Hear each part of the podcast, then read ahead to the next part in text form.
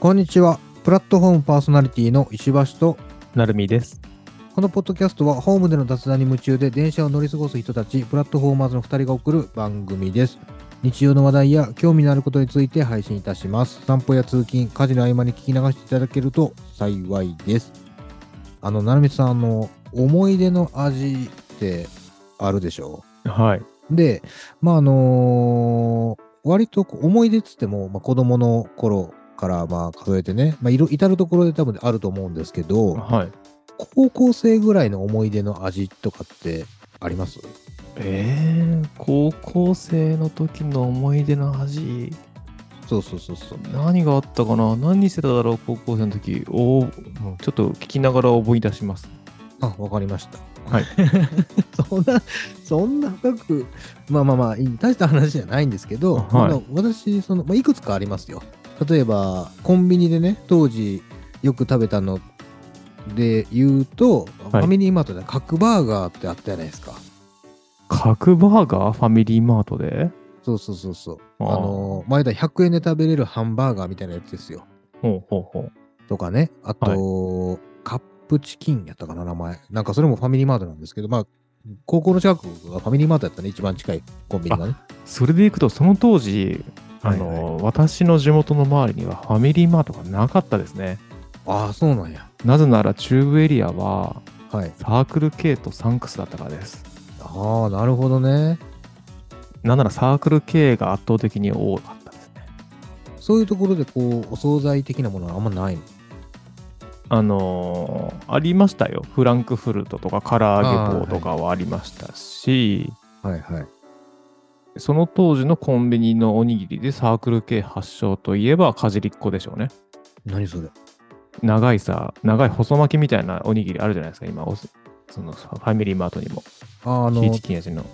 手巻き寿司じゃ、手巻き寿司風なやつで酢飯じゃないみたいなやつそうそう、そうなのかな酢飯なのかなわかんないけど、こう、細長い巻き寿司みたいなおにぎりゾーンにあるじゃないですか。あれあれ。ああー、なるほど。それかじりっこって言うんだ。 そうなんです。ちょっと今度見てみてください。え、今でもかじりっこなの名前。今もかじりっこだよ。サンクス。ほんまにサークサークサークル系がサークル系サンクスになって、サークル系サンクスがファミリーマートになってもかじりっこですよ。ああ、そうなんだ。え、名古屋だけのローカル、そういう品目なのかもしれないけど、ちょっと見てみますわ。ははい。まあ、たい。だえ、うん。全然コンビニじゃないんですけどね、今から話そうとしてるのは。あはまあ、そのうちの一つに、まあ、当時、なんかこう、アメリカ村っていうのがね、まあまあまあ、今もありますけどね。今もあるんですよね、アメリカ村って。あ僕ありでますありもます最近大阪行くのにどこにあるんだろうか、アメ村って思いながら、こう、ふらふらしてたな、そういえば。震災橋です。あ、じゃあ僕僕が歩いてる、あうろうろ歩いてた周りにあったってことですね、アメリカ村は。まあまあ、おそらくあると思いますよ。はい。はい。で、そこに、まああの、まあ、割と有名なたこ焼き屋さんといえば、まあ、その、甲賀流っていうのがあるんですけど、三角公園っていう、はい。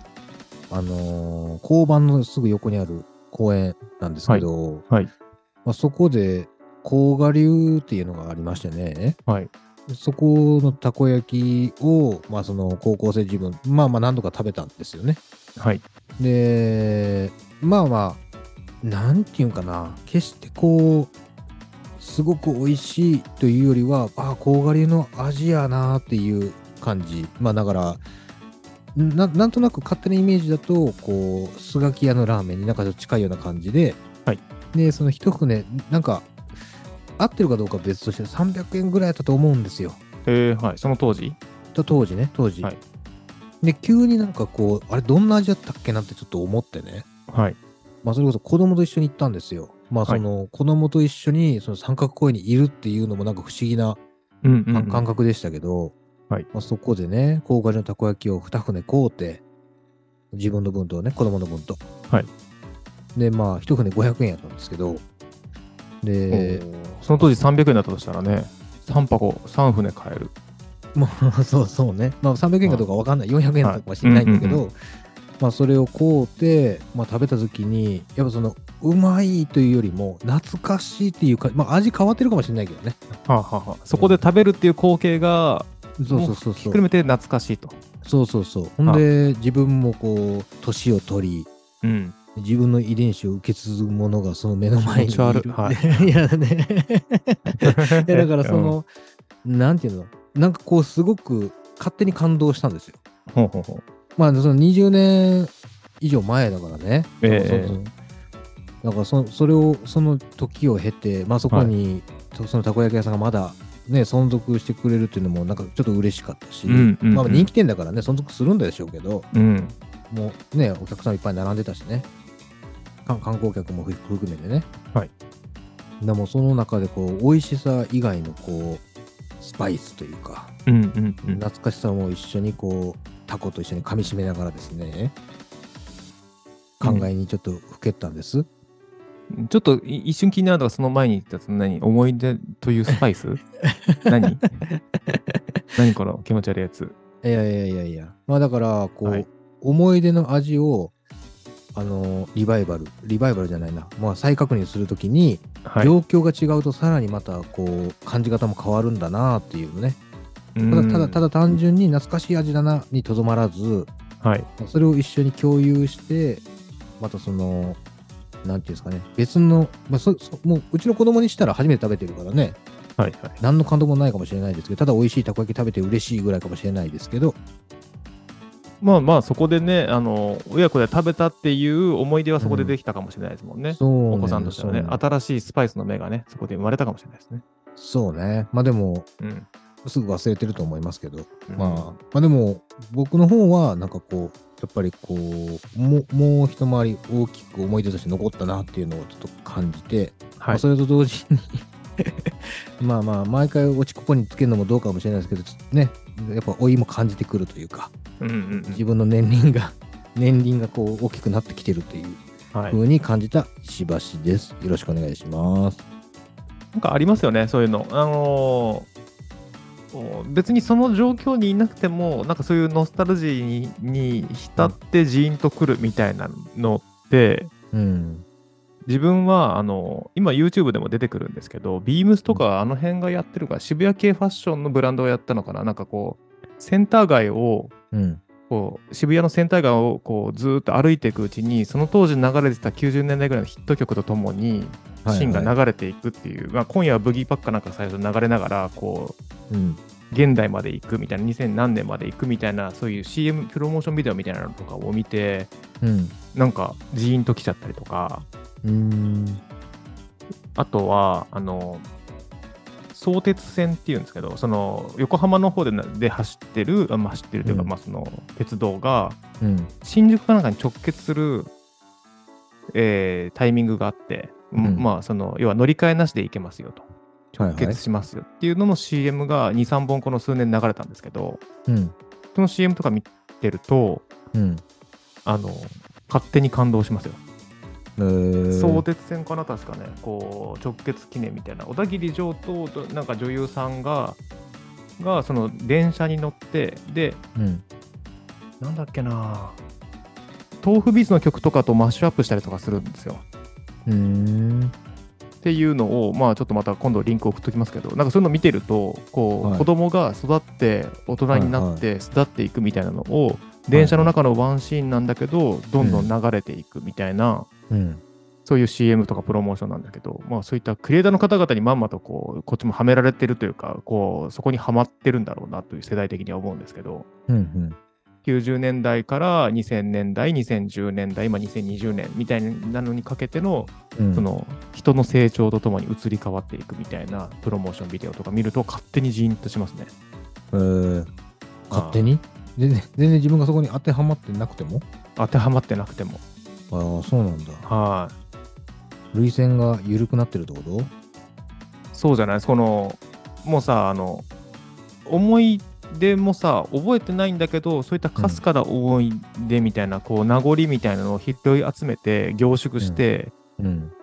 こういう、むこういう気持ちだっただけでしょ、あの時みたいな、うん今っていうのをこうぶん投げられてる感じがしてそれがしっかりと芯に食らってああいい CM だなとかいいビそのプロモーションビデオだなみたいな感じで見ちゃうっていううーん。まあ、何が言いたいかというと、それは伝わらないと思うから、またリンク送っておきます。これのことですって。 はい何 俺あ俺がピンとしてないってことを察したってことね。あそうですね。はああ、オッケーオッケー。え、ちなみに高校の時の思い出の味ってかじりっこだっけい。僕の思い出の味ですかうん。高校生の時の思い出の味、結局何だったんだろうな。あんまり食べない子あ、いえいえ。いや、なんか、うーんそうだね、高校生の時でも高校生でも5年ぐらい差があるから余計ですよね。あ自分と石橋さんもね。ああ、そうえ、な、うん何高校生、俺らの世代の時の高校生と君の世代の高校生の時では、その、あれかた食べる、た食べる文化と食べ 食べない文化なのあ、いえ、例えば、その、さっきのでいくと、コンビニエンススターも移り変わってるわけじゃないですか。ああ、でもそうでしょうね。でも、そう。あなたの方が充実してそうですよね。ああ。だから今、パッと浮かんだのは、ミニストップのハロハロとかですか。僕、高校生の時とか。ああ、はいはいはい。はいはいはい。とか、もうスカイラークがなくなってガストにななってきてますよとか。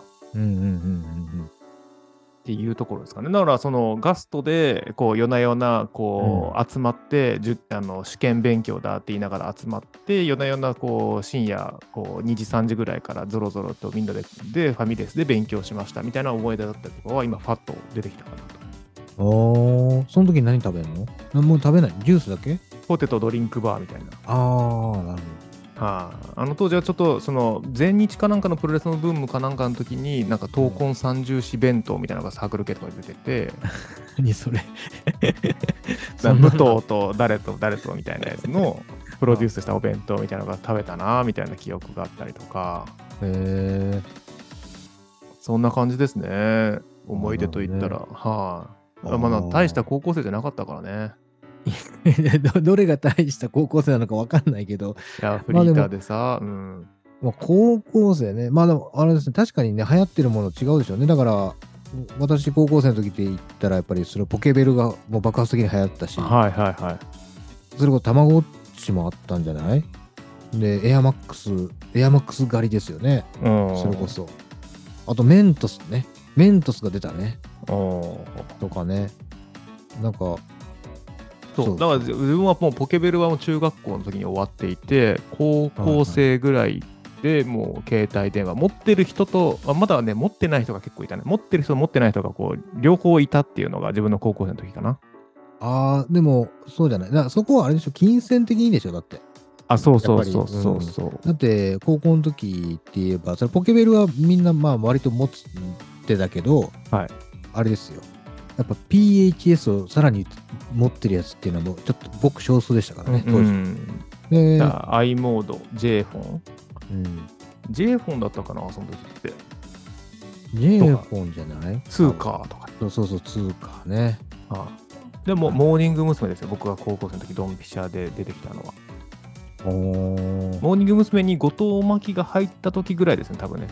一番自分が記憶してるのはっていうところですかね。ううんんなるなはいまあ、そういうのがね、たまにその時に見たような光景みたいなのが、またパッと最近もまたリバイバルじゃないけど出てくるじゃないですか。例えば、ちょうど先週ぐらいかな、そのマクドナルドの90年代みたいな、90年代リバイバルメニューみたいなのとともに、その当時っぽい写真だったりとか、ああはいはい今のモデルのさんがその当時の雰囲気を模したポスターみたいになってるのとか見ると、うん、うん、ああ懐かしいなーって思いますよねまあまあそうね年を取ったんだなと、うんああまあまあ多分これをね聞いていただいてる世代もなんかその辺ドンピシャな人たちが多いその辺の世代の方々なのかなと思いますね自分ぐらいの世代から石橋さんぐらいの世代にかけての近しい方々が多いのかなって勝手に思ってますけど ね、そうだねわかんないけどね、ジーンとしてほしい な 俺の時はこうだったっつって まあまあそうね。まあはいそこで。まあでもい、いずれにせよ、このね、何年この、その90年から2000年にかけて多分いろんなものがどんどんどんどん変わっていったような気もする。まあまあ、70年代、80年代もそうかもしれないですけど。ああまだ僕名乗ってないんですけどそろそろいいですかああ、本当だね。よろしくどうぞ。はいはいはい。で、えー、と自分はですね、あのーまあ、たこ焼きの話を今、石橋さんされてたんですけど、まあ、ハンバーガーの話なんですけど、はいはい。えーえっと、バーガーキングって行くことありますない。お多分一回もないんじゃないかな。なんとワッなんとかワッパーみたいなやつですよね。そうです、そうです。はい。食べたことないです。の僕は夜な夜なっていうか、夜な夜なっていうか、そのなんて言うんだろうな。仕事帰りにまだ仕事し足りないときはどこかでこう入ったりとか、まあデニーズの話を結構したりとかするじゃないですか。はいはい、デニーズ行きましたとか、どこどこでちょっと飲みながら仕事できましたみたいな。うんうん。みあのね、出ちゃったんですよ、バーガーキング。出選ちゃった択肢として。はい、知らんがな。別に映画なんでても。でもなんでなんででもそれなんでなのはい、この間あの、えーまあ、会社から出て、まあ、仕事ちょっとしていかなきゃいけないなと思っていて、はいはい。でただちょっとご、えー、と昼ご飯食べれなかった日なんで、まだお腹空いてますよと。で、6時ぐらいかな、で、オフィスを出て、で、ちょっと軽く仕事しながら、まあ、それでもなんか軽くお腹に入れて、えーと帰まあ、仕事して帰ろうかなと思って、ふらふらしたんですけど、でも、はいはいそれにしてはお腹空きすぎてたんで、めっちゃ迷ったんですよ。はいなんか一人焼肉でもしてやろうかなとか思ったりとか、そうするとでも一人焼肉しながら PC 開けないよなと思って、べったべたになるしね。そうそうそう。で、まあ、いつも通りのデニーズかなというふうに歩いてて、で、デニーズまでの道すがら、まあ、一人焼肉もあれば、ヤバトンっていうとんかつ屋さんもあれば、マクドナルドもあれば、えーはいはいたこ焼き屋さんもあったりとか、スターバックスもあるんですけど、はいはい。どうしようかなと思って悩んでて、で、見つけたのがバーガーキングだったんですよ。うんうん。で、夜22時まで空いてますと。はいはい。あ、これいいじゃんと思って。うん。で、バーガーキングのメニューを調べたら、うん、マクドナルドのセットより若干安いんですよ、バーガーキングの方が。あ、そうなのそうそうそう。えー、なんかちょっと高級感というか、まあ、ボリュームも多いけど、お値段もしますよって勝手なイメージありましたね。結構こう、まあいろいろまあハンバーガーの種類によってもあるんですけど、まあ、シンプルなハンバーガーとポテトとドリンクのセットで500円から600円ぐらいでもうセットで売ってますみたいな。うーん。そう考えたら時に、あ、ダブルチーズバーガーセット買うよりもしかしたら安いかもしれないぐらいな感じのなんですよ、金感覚としてはね。マクドナルドに行くよりちょっと安いなと思って入って、うん。もうね、不親切入ってから、中に入ってからが不親切で、どういうことあの、まあ店員さんがフルフルで、えーと海外の方なんですよそうなんだ。えーはえ、全店舗そういうわけじゃないそいこやわかんないけけど、自分が行った店舗がそう。で、ど。あ入ったら、えーと、タブレット端末みたいなところと,、あ。うん。えーと、店員さんが聞いてくれますよみたいな場所があって、はい。で、どうしようかなと思って、どどこで頼めばいいんだろうなと思ったら、そのお兄さんがどうぞこちらへって言うから、そっち行って、はい。でもずっともごもご言ってるんですよ。ななんなんですけど、大丈夫ですか、大丈夫ですかって言うから、よくわかんないけど、上で食べていきますって言って、その2階建てだったのね。はい。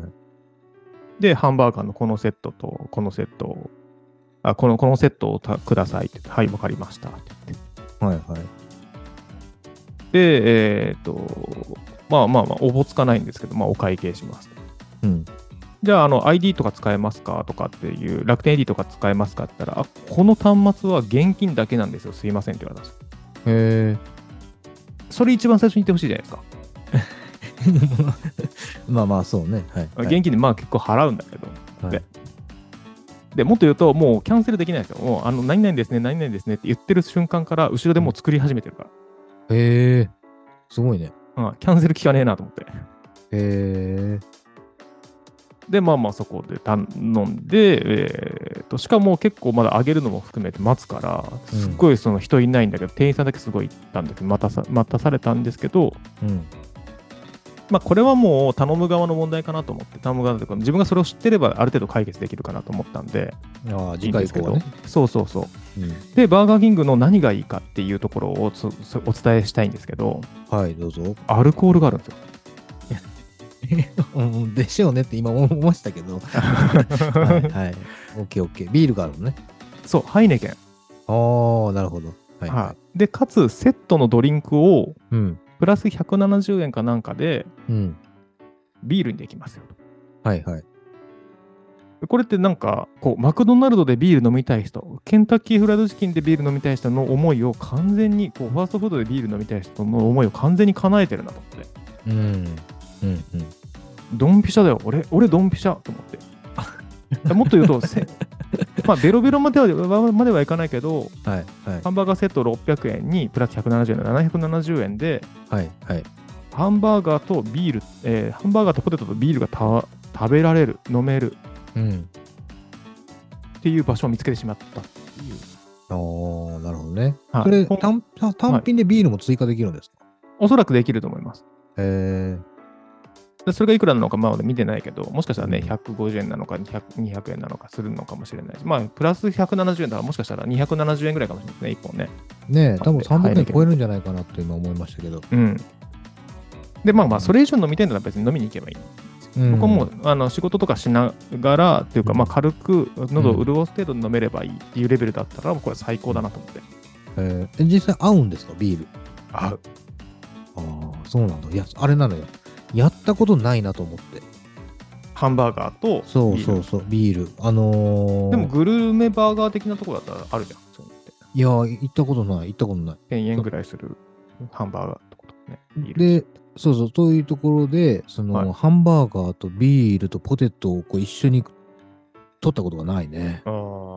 だから、あケンタッキーはなんとなくイメージできるね。フライドチキンとはいビール。だからな、ななんか、そもそも唐揚げとなんかね、こう、マッチするしさ、なんとなくイメージつくんですけど、ハンバーガー、あパンとビールっていう、まあまあ、ハンバーグとビールは合うよ。でもパンとビールの相性ってどうなんだろうと。うんでも普通に合うんだね。合う。で、もっと言うと、今回頼んだハンバーガーが、僕も初めて頼んだんですけど、はいはい。ハンバーガーのパン、まあね、バケット違う、パテパティじゃない、なんでパティは肉か。パティは肉ですね、多分ね、それね。バンズか。バンズですよ。バンズ上下の間に、はい。えーそのパテが入ります。はいはい。野菜として何が入ってるえ、レタスじゃないののハッシュドポテトハッシュポテトあーはいはいはい。あの、芋ね。芋揚げた芋ね。揚げた芋うーん。もう野菜一切ないのよ 言っちゃえばレタスとか入ってないんだ。入ってない入ってないえそういうハンバーガーだったんですー、うーん。すごいだからもうカロリーのご塊ね塊かカロリーグーパンチで殴られてるみたいな感じなんだけど、えすごいね。それ食べながら、まあ、ビール飲むとでハイネケンぐらいが多分ちょうどいいんですよああ、ちょっとシャバっとした感じが。そう薄い感じがねああ。このセンスなるほどねいいなバーガーキングと思ってああ、もうあれ初めのその接客とかも全部帳消しになるぐらいよかった。帳消し帳消しもうあと自分の時間だから 自分のそういうところの切り替えすごいよね。まあまあいいよ。うん。でも次回からもうシームレスにいけるもんね。そうシームレスに行けるしアプリでも注文できることが分かったから、ああ、なるほど。アプリで注文しておいて取りに行って、うん。で自分の好きなタイミング好きな席で好きな席タイミングでビールを開けて飲むおーなるほと、はいでそこチリビーンズみたいなこうポテトのセットもあるんですよど。はいはい。まあ極論それでもいいよねハハンバーガーなしで、ー。なるほどね。はいどんどん大きくなるね、体ね。そうだからこれはやりすぎたらまずいなと思ってうん。たまに行けるまあ選択肢をどんどんね増やしておくっていうところでああ、なるほど。いいのかなっていうところですけどなんかそういうなんかまあまあそれはそれで楽しいからいいんだけど、まあ、もうちょっうんともうちょっとちゃんとした大人の飲み方もしたいなと思います が、ぜひあの、はい私はここでせんべろする私こんなところでもお酒飲めますみたいなスポットがあればですねぜひぜひ教えていただいて自分もしっかりとチャレンジをしていきたいと思っているなるみですと。おーなるほど。はいちなみに、あのーなんていうのえーネット環境とかさ、充電環境とかさ、あとはい周りのこう、なんていうの、そ騒音とは言わんな、なんかこう、雰囲気っていう、まあ、要するにガヤガヤしてる雰囲気とかっていうの部分では特に問題なく、あもう幸いなところにコンセントがあったから、あのはいはいカウンターにね、全部ついてたから、まあそれさえあれば、まああの、おインターネット関係はテザリングすればいいし、仕事だから、仕事用の,、はいはい P の PC も使えるしっていうところで、うーん、なるほど。はい、良いのかなと思いました。うんぜひ、バーガーキング、お近くにあれば、ビールとともに。はい、あバーガーキングあるなと思ってアプリを探してアプリダウンロードして、えーとうんインストール会員登録っていうのをわちゃわちゃしてる間にもう店舗に着いちゃったんで諦めましたけど、ああ、割と手間かかるんだね、そこ。ちょっとね手間かかりましたねでもそ、もう登録してしまえば、あれ注文は、まあ、プラスクレジットカード情報入れたりとかすれば注文はできますあとクーポンが届きますみたいな感じですかねおおなるほどね。うん、まあでも一回もね、多分行ってないからね、ちょっと行ってみたいなっていう気持ちは確かにあったんですよね。バーガーキングそうそう、多分一個もないんじゃないかな。去年一回渋谷でバーガーキングとウェンディーズの合体店舗みたいなのが行って、それはそれで良かったですけど、うー。うんん、なおすすめでございますっていうようなのをこう、また日常を過ごしておりますと。腰は腰はね、まあまあ、もういいですよ。 まあ歩まあけでるもから。あまあでも、あれね、マシにはなってるのね。のね、その整体にこう、うん先月めちゃめちゃ通ったんですよ。はいはい。で、通った挙句うん。あのーなんかもうちょっと有料のプランししの方がいいですよって言われて、はいはい。なんかすごい営業されてるなと思って嫌な気持ちになって、うん。で、その整体の先生がたまにこう、また別の先生みたいな、まあ入れ替わりで入るんですけど、はいそのはい。先生に、えっ、と、接骨院は、えーその言ってるのは接骨院なんだけど、なんかはい回路とか、そういったその整体なんていうのマッサージうん。はなんていうのそういったのは行かれてるんですかって言われて、いはいや、行ってないですねって言って、い。はい。そっちもい、そっち寄りですかね、僕の今の痛みは。つってなんかほぐすんだったらそっちの方がいいかもしれないですねって言われて、うん。で、その後ちょっとやべって顔したから、うん。あ、じゃあそっち行こうと思って。ああ。こいつ営業間違えたんだと思って。あ、要するにうちじゃなくて、そのはいマッサージの方が強めの方に、傾いてる方に行った方がいいんじゃないかって話、ね。、が、の方が即効性がというか、うーん。あるんじゃないっていうことを言わんとしてるっていうのを察して、うん。じゃあそっち行こうと。うーん。 1回5000円だとしても、うん前回そこのせ、えー、とせ接骨院は、うん。 1回700円から750円で、まあまあまあね、保険聞きますよね。そう保険効きます。で、まあ、10回ぐらいだから7500円ぐらいかかってるの、結果。ああ、はいはい。で、考えたら、もしそっちで効果があるんだったらそ、そういうのもいいかなと思って、っうーん。あねなるほどね。ていう感じです。はい。まあ、健康に。ね。ハンバーガー食べて、ビール飲んで、体いたわってください。そういうのができるためにもね、健康体を維持したいなと思ってます。同意します。。はいよろしくお願いします。はーい。さて、今回は第63回目の配信です。最初に最近気になったニュースを拾い上げます。 MNP ワンストップ方式がスタート。予約番号は不要。キャリアの乗り換えが楽に。MNP ワンストップ方式が5月24日からスタートしました。NTT ドコモ、ソフトバンク、KDDI、楽天モバイルの MNO4 社に加え、MVNO として日本通信、ジャパネット高田、ミネオが参加するもので、乗り換え先の携帯電話会社のウェブサイトから申し込むだけで乗り換えの手続きが完了します。これまでのナンバーポータビリティ制度は、現在せ使用している通信会社で MNP 予約番号を発行し、その番号を持って乗り換え先の通信会社で手続きをするツートップ方式を採し採用していました。新しいワンストップ方式では、この予約番号の発行が不要になり、乗り換え先のウェブサイト上で手続きが完結します。なお、契約時に転出先の携帯会社のウェブサイトに遷移し、解約にあたっての重要事項説明が行われます。転出元のマイページにログインする必要があるため、ID やパスワードを事前に確認しておくと手続きがスムーズになると思われます。はい。えー、NFP ワンストップ方式スタートっていうとこなんですけど、これ、はいえ、ミネオなんマイネオじゃなかったっけマイネオか、ミネオじゃなくてあ。マイネマオ、イネオ7月から対応予定って書いてありますけど。おーなるほど。はい。今ってあでも確かにねど、キャリアどこですか石橋さん。私、あれです、アハモです、アハモ。あ、ドコモでだよね。そうそう NTT ドコモ。そうそうそう。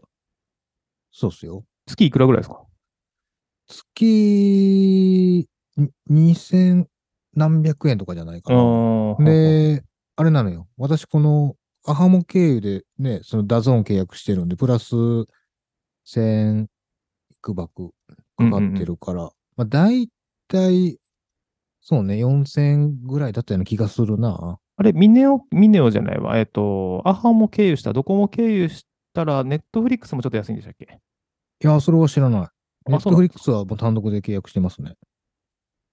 確かそんなことを誰かが言ってたような気がする。あ、そうなのはい、っていうのもなんか、自分今楽天モバイルなんですけど、はいはい。高校生の時からずっと NT ドコモ T ドコモを使ってきましたと。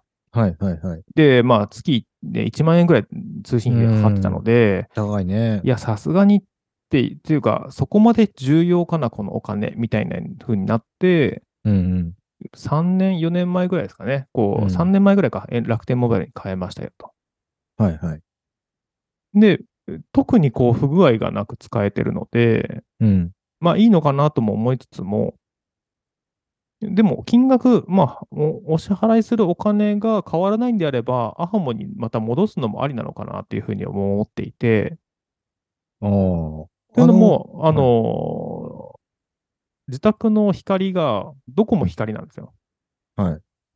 その、えっ、と、ドコモ使ってきた時からの、えー、と流れで、ドコモ光使ってるんだけど、まあ、要は、うん。家の Wi-Fi だけドコモで、それ以外はえー家族全員、えーうん楽天モバイルみたいな状態なんですよね。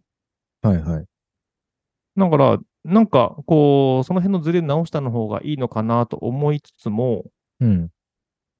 でも楽天ポイントの方が今、重宝して使ってるってことを考えると、どういう風な構図にするのがいいのかなとか、うーん、まあでも、ね、ポイント、どうなんだ、楽天モバイルを使うことによって得れるポイントと、あとそはのい通信環境、云うん々うんとか、うんつながりやすさとかね。はい。なんかそういうのを加味して、まあどっちが得かっていうのは出出さなきゃわからないでしょうけどね。うんうんうん。やっぱりでも楽天モバイルって、なんかつながりにくいみたいな、なんかこう、なんていうの、話というか。はい。めっちゃ繋がりにくいです。自宅繋がんないですもん、電 波。 そうあれは14階、名古屋市内のど真ん中の14階、大体の14階ですけ ど、繋がんないですから。もうその時点でもう俺は乗り換えるわ。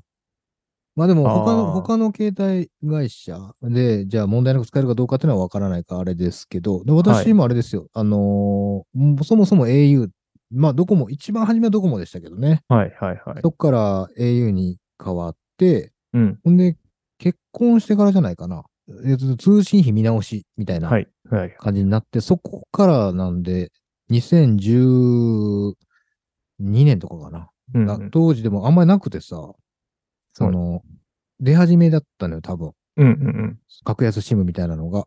はい。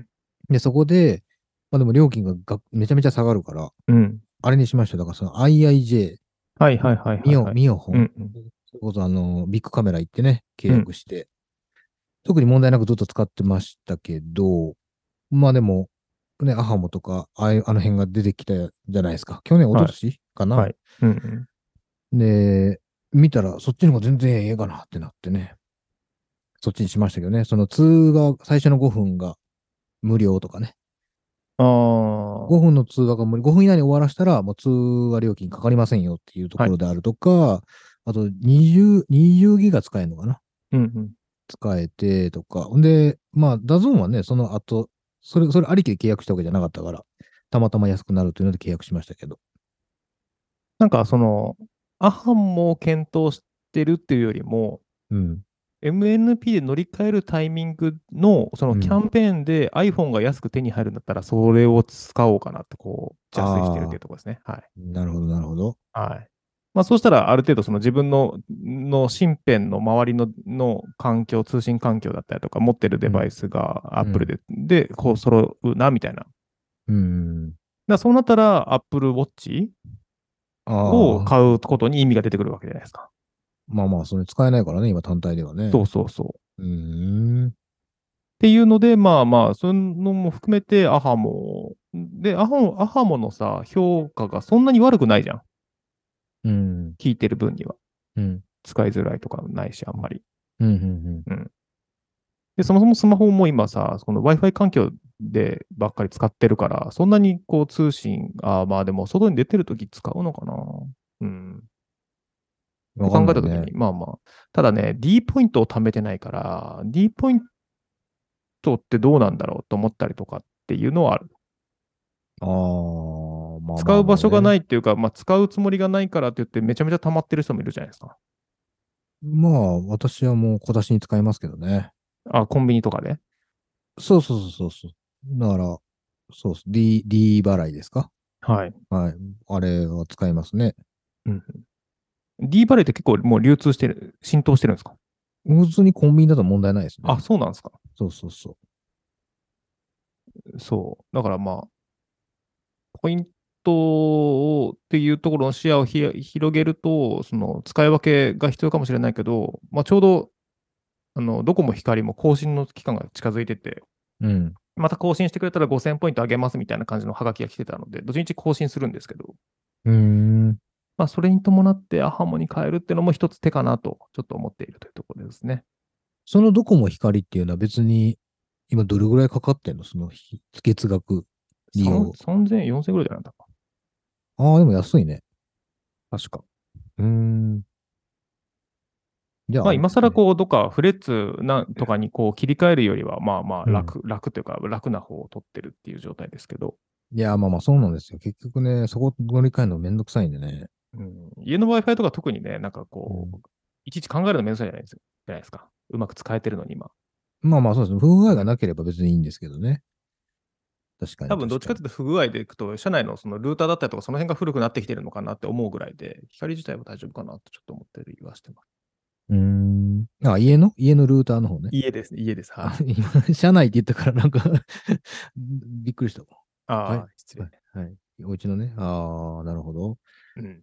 でもそれ、別にそのドコモ光と、その、なんていうの、アハもセットで契約して、なんか恩,、恩恵みたいなの特にあるわけじゃないっていうね。あ、あんのかなわかんない。でもすでに自分はドコモ ID みたいなの持ってるから、そのドコモ光を契約してるから。だから NAP で入ることによって、まあ最初の初回の契約のところがなんかお得になるかもしれないなぐらいですけど。おー、なるほどね。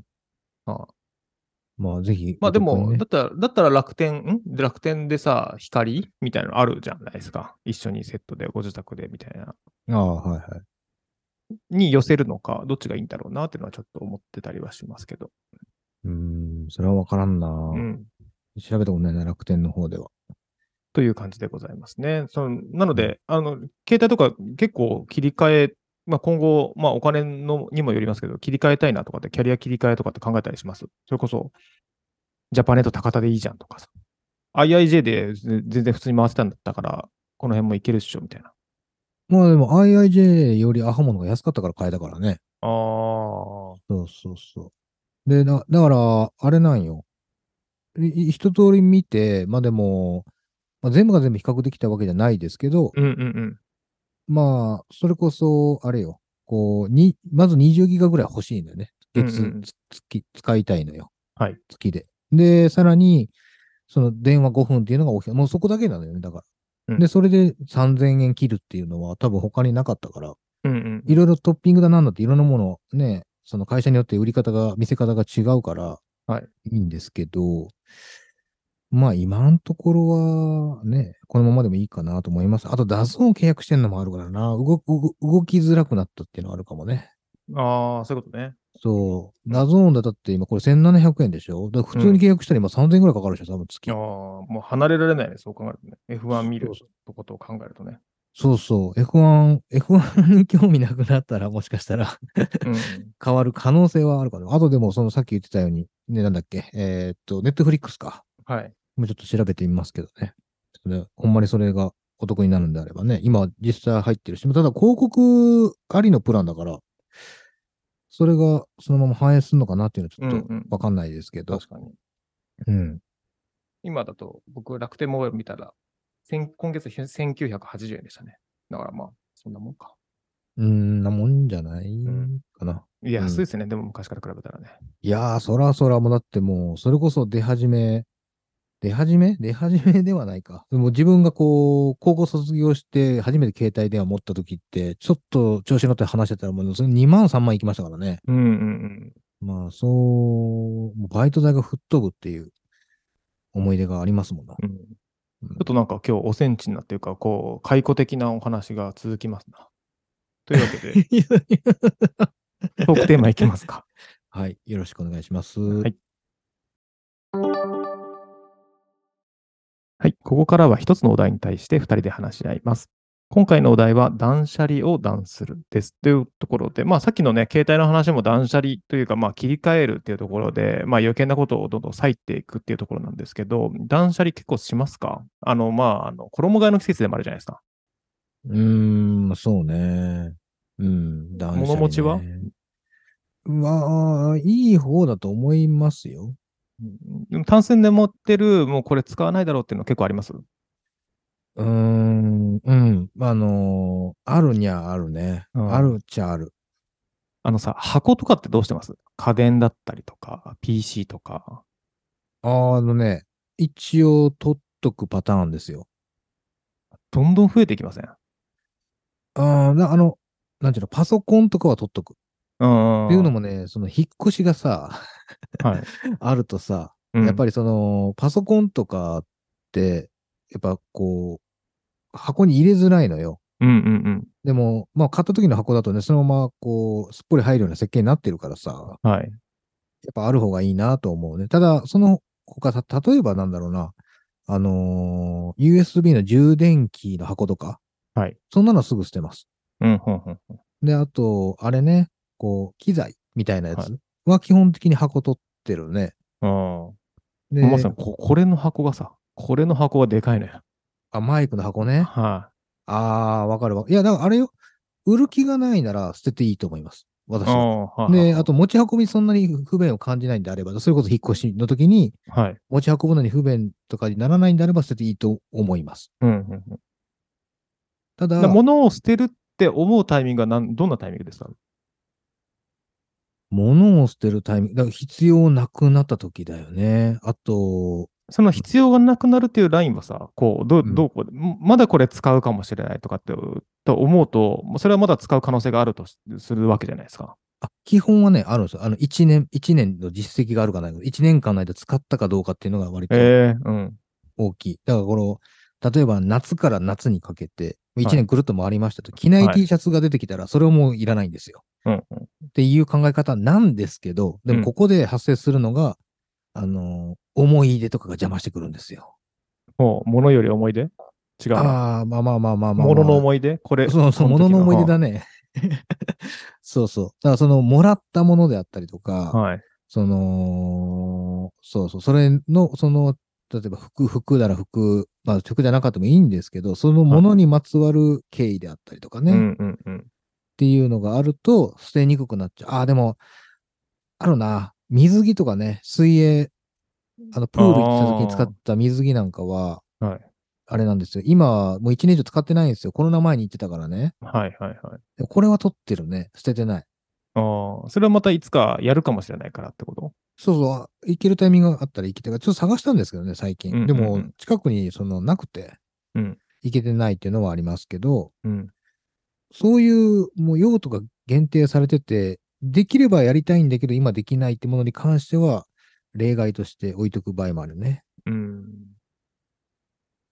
断捨離、だから僕はもう、あの、衣替えの季節になると、ズバズバっとして、捨てていきますね。着着なかった服とか。ああ、そうなんだよ。でもそうしないと増えるのよね。えっ、とね、もっと言うそれでいくとね、自分増えないんですよね、今。あんまりあ新しい服買わない。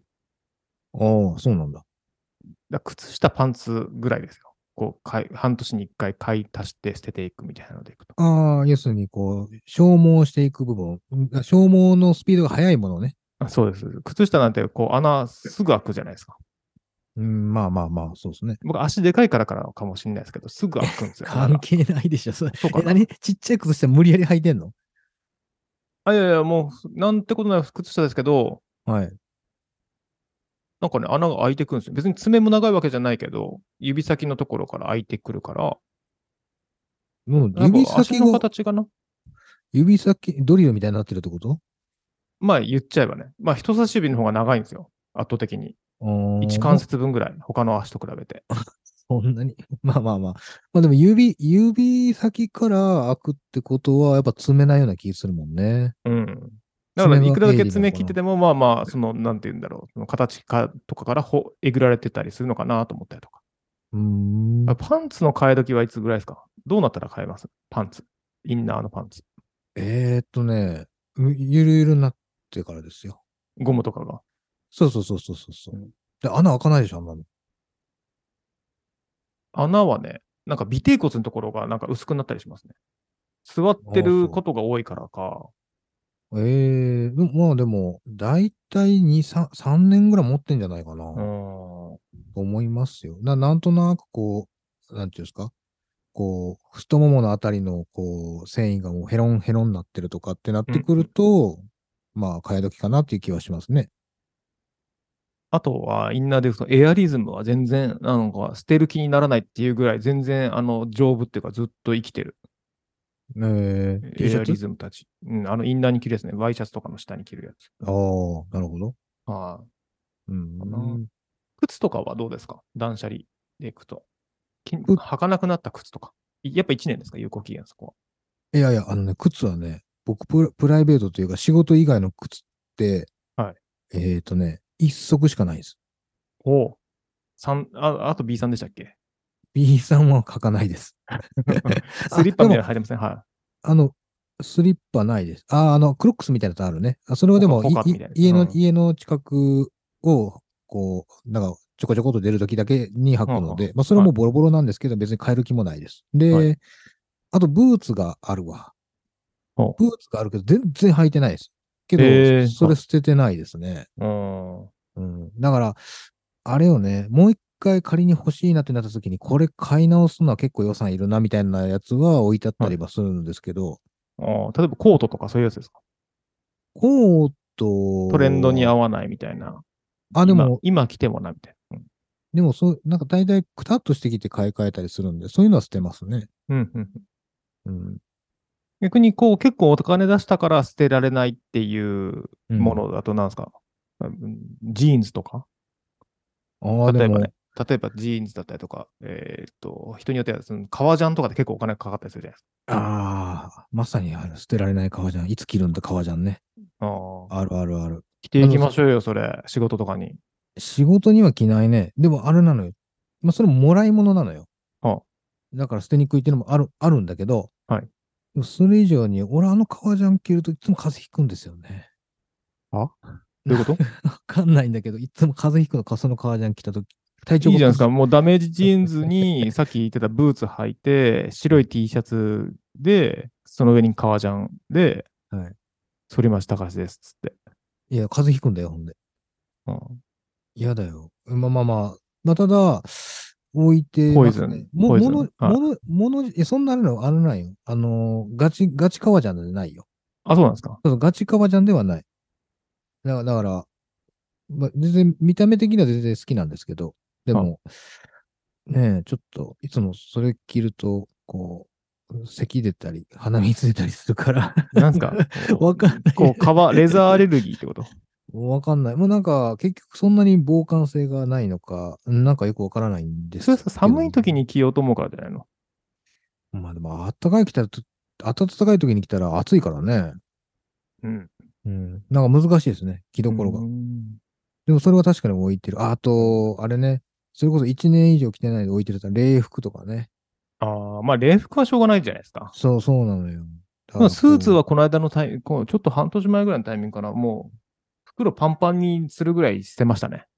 もう着ないと思って。はうスーツをい、はうーん。え、それはもうサイズが合わないからじゃなくて、使えるけど捨てたってことい使えるけど捨てた部分もあります。ワイシャツとか。もうこんなに着ないし、と思って。こう、白いの5着、えっ、と、ブルーの5着ずつあればいいやとか、なんかそういう感じで。ああ、要するに、あれか、あるから、そのこ、ここまでいらないってことね。うん。うん、なるほど。ありますね。はい。そういうのは確かにね、ありますね。だから断捨離んでいくと過去、まあ昔っていうか、ね、今もかもしれないです CD とか、うん。その辺、まあそれとさ、そのそれこそさっき石破さん言ったみたいに思い出になってくるわけでしょ。残してる理由って。そうそう。だから、あれ、あれなんよ。その、もう一度手に入れることが困難なものとかって、やっぱり捨てにくくなったりするよね。ああ。は今売ってないものだったりとかね。いはいはい。うん。そういうのって難しいけど、まあでも、あれじゃない、断捨離をさ、めちゃくちゃ促してくる人ってさ、はいもう今いるのかいらないのか、ここで決めなさいみたいな感じじゃないはいはいはいはい。いや、ず未来見たっていいじゃないってちょっと 思うね。いいつか使うかわからないものを置いとくから溜まってくんだって、まあそれはもちろんおっしゃる通りですと。うんうん。でも今、その、ここでいるかいらないか判断する自分の判断が合ってると思えないっていう時もあるわけじゃないですか。ああ。後から後悔するぐらいだったら、その選択はなしだなってことそういうことそうそうそうそう。後悔してやり直せるならいいですよ。ああ。おすすめは、おすすめはというか、僕が断捨離するときは、め。はい。断捨離とか勢いによってやるときは、はい。酔ってるときです。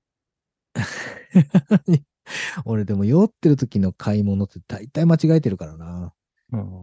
スニーカー買ってみたりとかね酔っそう酔ってるときに、もう後先考えずバッと捨てちゃうみたいな、勢いをつけるためにちょっと軽く酔うみたいなところあります。あうんあ。あそもそもそういう断捨離をしなきゃいけない状況にならないようには心がけるんですけどね。はいはい。はい。だから、こう、なんていうんですか、あ、欲しいだけで買っていかないみたいなとか、うん。必要だから買うにとどめようみたいなのはあるんですよ。あとは、その物とはちょっと離れて、はい。デスクトップとかアプリの断捨離ってどうですかああ、アプリね、スマートフォンのアプリね。スマホのアプリもそうですし、まあ、デスクトップだとあの仕事用も含めて PC のゴミ箱の整理、ゴミ箱の中が綺麗になってるかとか、あとフォルダうがんデスクトップに散らばってないかとか、まあ、そもそもこう、えっ、と、自分のフォルダの中の整理がイラッとするとか。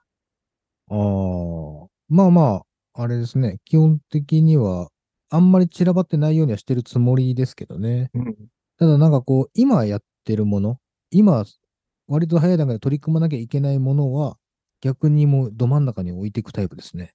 邪魔になるように。ああ、いや、例えば過去の数値だったりとかデータとかも、いつか開くだろうからと思って、なんかフォルダの奥底にしまってあるとか。ああ、まあまあ、あのーあれですよ。そ、それはそういう場所を決めて置いてますけどね。その場所はうん定期的に綺麗になっていくんですか、不不必要なものは捨てます。えっと、やたらめったら投げ込んでるんじゃなくて、いその定期的に見見返して捨ててるってことああ、まあまあ、そうだね。定期的、定期的、まあそうだね。定期たまに見るね。確かに、本当にいるのかいらないのからみたいなのをバーって見たりすしますね、へえうん写真フォルダは写真フォルダは、えー、パソコン上、写真フォルダっていうのは、あれ、あれよね。自分のスマホで撮った写真たちってことですよね。そうそうそうそうは、もう、いらないものはもうその場で消していきますね。うあー。じゃあ基本的にはもう必要なものしか残ってない。いや、そうじゃないのも確かにあるよ。あるけど、うんあるけど、あの、基本的にその Mac に取り込むわけですよ。うん取り込んだら僕それ、僕はその時点でも片付いてるんですよね。僕の中で。はいはいはい。で、手元のスマホからなくなった時点で。はい。でもうそこは墓場みたいにやっぱボワーって残るんですけど、うんうん。それは別にそれでいいんです、僕は。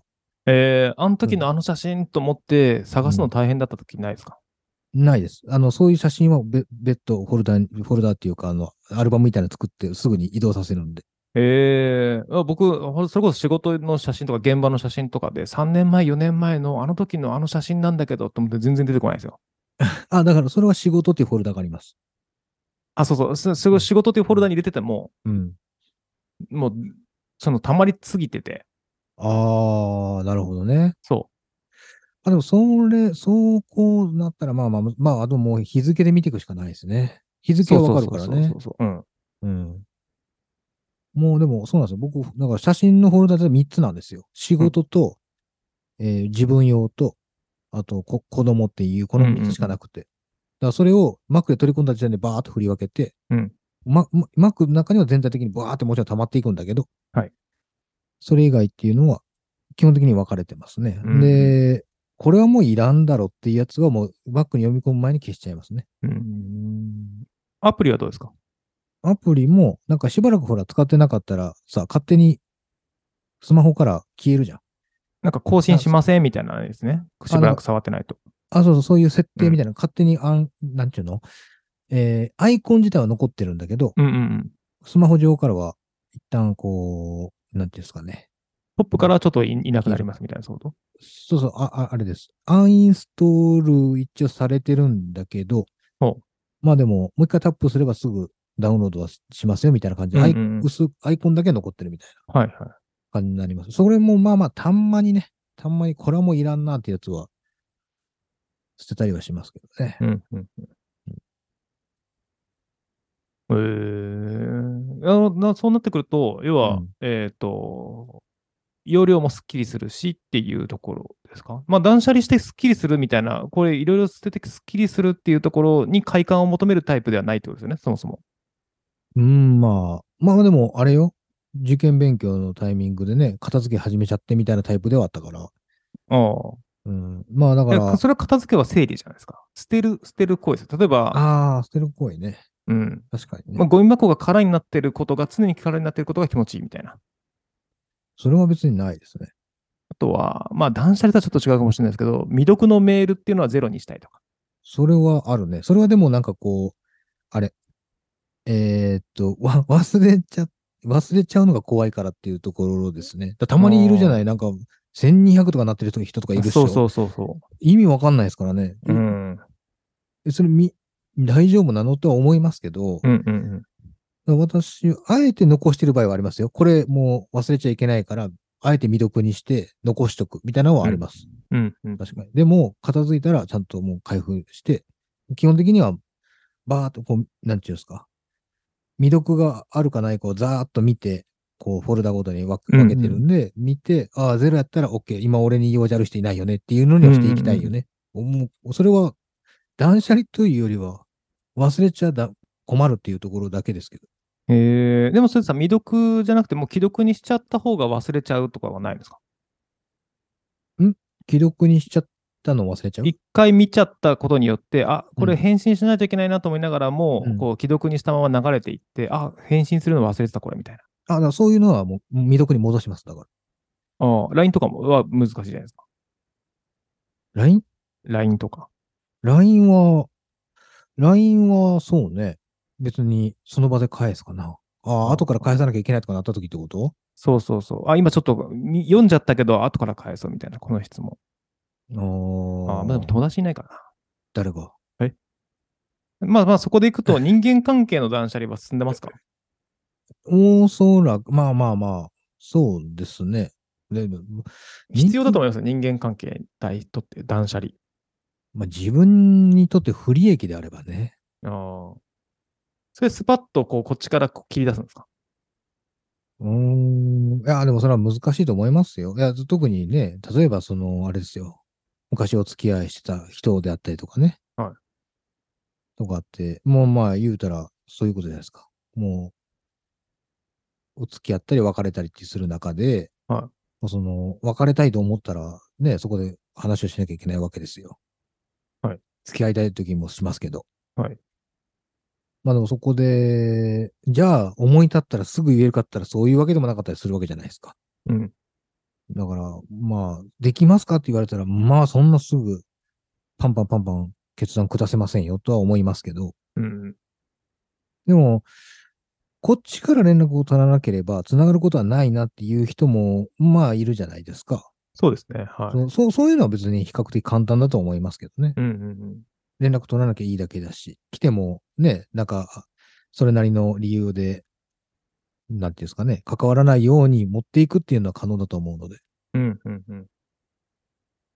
断捨離、あ、じゃあ、それでいくと、断捨離された側に回ることはないですかそれあこれはき切られたな、みたい それ気づくかね。 まあでも、もう僕は今気づいてないですね。だからもしかしたうんうんうらん相手がすごく配慮してくれてるのかもしれない。 それはわからんな。な。うんうんだから、仕事上の人間関係は、は、まあ、今の仕事もそうだそうですし、か昔の仕事の人たちとのやりとりだったりとかは続ける方なのか、もうあのかあんまり関係ないからって言って、スパッとなくなるか。ね、まあ人によるでしょうね。本当に。うん。だからあんまりそこは、ああ、難しいな、でも。まあでも、お互いどう思ってるかでしょうね。私はどっちかというと仕事であろうが、なかろうが、まあまあ、人として興味があればつながるとは思いますけど、やっぱうんうりんうん仕事上だけの付き合いがいいと。それ以外自分の人間関係増やしたくないって人はもちろんいる。うんだろうからうんまあそういう人に無理にそしたら関わっていこうとはしませんね。うんうんただ、その、職場の中で仕事する上で、まあ、こう、円滑に回そうとは思いますよ。それができないから、こもう仕事も円滑に回せへんわとは思わないですし。うん友人関係とかでいくと、はいはい。同窓会があったら行く、行きたいと思いますか行きたいと思わないですかあ半々だな。その時によりそう。でもなんかちょっと見たい、見たい人もいるし、見た、見別に見たくない人もいるじゃん、そういうのって。ああ、それはそのそこからまた新たにこうコミュニケーション取ろうとか、そういうことではないっていうことですね。それでいくと。ああ、そうかもしれないね。だからそこに新しさは求めてないね。だって未知数だもんね、そこはね。うん、そこで生まる。れる新たな人間関係を求めるというよりも、あの時のあれは、彼はどうなってるんだろうという興味だけは残るけど、ああ、そうだね。そういうことかおっしゃる通りじゃないですか。まあだから、でもそれこそね、独身の時タイミングと、な。はい。またその既婚者になった今自分とっていうのではまた違うかもね。うん、うん、うん。うんだからその、あと、すごく忙しいのかそうじゃないのかとかね。うん、なんかこう、ちょうど、まあ、ひ毎日暇だな、刺激が欲しいな、みたいな思ってる時に、例えばそういった話があったとすれば、コンパがあるよとか、うん。う同ん、うん。窓があるよって言ったら、お、なんか気晴らしになるかも、みたいなのはあるかもしれないしね。あー状況でコンパにも行く変とわり、そういう状況だったら。コンパには行くよ、そういう状況だったら。行行かないのかいということらし いです。もうでも行ってないっすわ。 うんまあでもね、そのいい大人になってきたから、その人間関係もそうだし、物もそうだし、まああの、うんまあ、捨てるまではいかなくても、ちょっといろいろね、棚卸しはしていかないといけないかなと、ちょっと思ったりはしますよね。この老後に向けてだったりもそう だし、黄金のことは考えてないけど。 まあでも、そうね、なんかこう、そうそうそう。あれ例えだばも保険とかさ、まあ、今後ってちょっともう一回、はいもう一回考え直さなきゃいけない。まあ、それこそね、なんかそういううところうんだよね、うん、もう含めて。だからそこはね、だからあれなのよ。今、まあ、結局子供、子供優先になってるので、うんだか。らそこを加味した上で組んだから、まだしばらく多分変わんないと思いますね。うん、まあ、なその、まあ、それだけではなくてさ、その自分が今後に向けて棚、まあ、人生を棚卸ししてみて、これって、例えば今は、仕事もちょっとやりすぎだからセーブして、別のこと、新しいこと吸収していかなきゃいけないんじゃないのとか、今やってるこれって、あんまり意味がないんじゃないのとか、うんまあ、もしくは何年後とか、まあ、そのうち、こう、それこそね、昔の石橋さん、前の石橋さんじゃないけど、その英語勉強、語学勉強したいから、ちょっとそろそろさすがにちょっとは徐々にでも始めた方がいいんじゃないのとか、そのためには、これを捨てなきゃいけないよねみたいな感じの、あーうん花卸しはちょこちょこっとしてった方がいいのかなっていう気はしますね。そうね。あ確かにね。だから、そう、断捨離をするのと興味を持つっていうのが、こう、まあ、真反対の言葉じゃないかもしれないですけど、あうんうん僕は、そうね、捨てることよりも、こう、一丁紙していく方を選んでしまうかな。うん。うんなんで自分はどっちかというと、その新しいことを始めるんだったら、その代わり何かを捨てなきゃいけないみたいな感じで、その自分のキャパをこううまく測りながらやっていくタイプなので、あんまり無理しないみたいな、120%の力で何かやるみたいな人生を送るっていう感じじゃない気がしている。ああ、まあ、ではもいそれも大事ですよね。ああだからそこにはね、その石橋さんと自分でそのお子さんがいるかいないかみたいな、家族がいるかいないかみたいなところは、当然そこの,、の自分の容量にもうな、容量というか範囲が、使えるリソースの範囲みたいなので、うん違いがあるのかなとちょっと思いますね。いやー、確かに、それはあると思いますよ。うん。でも、なんか、自分のキャパを超えないようにっていうのところって、まあでも測るの難しいじゃないですか。うん。まあだから、ぼ僕はそこも睡眠時間なんですけど、はい。だから、睡眠時間が2時間とかになってる時点でもう追いついてないんですよ。うんだそこ、そこだけが僕の目印で、うんうん、そうじゃなかったら、もう、あれですね。こう自分の100を増やしたいって思う。まあでも、実際行動できてるかは別ね。別ですけど、なんとなくこう、イメージとしては、自分の100を絶対数、まあ、パーセンテージだからさ、うん容量を大きくしたいなぁとは思いたいんですよね。そうですね。まあそこはまあこトレーニングだし、まあそこはまだその、うんそうねまだまだ今後未来に残されてる希望ですね。そう。で増もやせるかもしれないとかね。でも、パフォーマンスってどんどん落ちるんでしょうん。基本的にはね。まあでも、パフォーマンスが落ちるという諦めを捨てていきましょう。断捨離していき ましょう。あ、だそれを断捨離するのね。はい。そこはね、ポジティブに、まあポジティブにね。はい、希望を持っていきましょそうね。はい。はう。い。じゃあまあそんな感じで。はい。今回も最後までお聞きいただきありがとうございました。この番組は Spotify、Apple Podcast、Amazon Music、Google Podcast で配信しています。毎週日曜日に更新を予定していますので、ぜひフォローお願いいたします。また、概要欄に番組ホームページの URL を記載しています。ホームページには SNS マシュマロへのリンクがあります。皆様からの質問、疑問、相談をプラットフォーマーズの2人がお答えしますので、ぜひお気軽にポストをしてください。プラットフォームお相手は石橋と、なるみでした。それでは良い1週間をお過ごしください。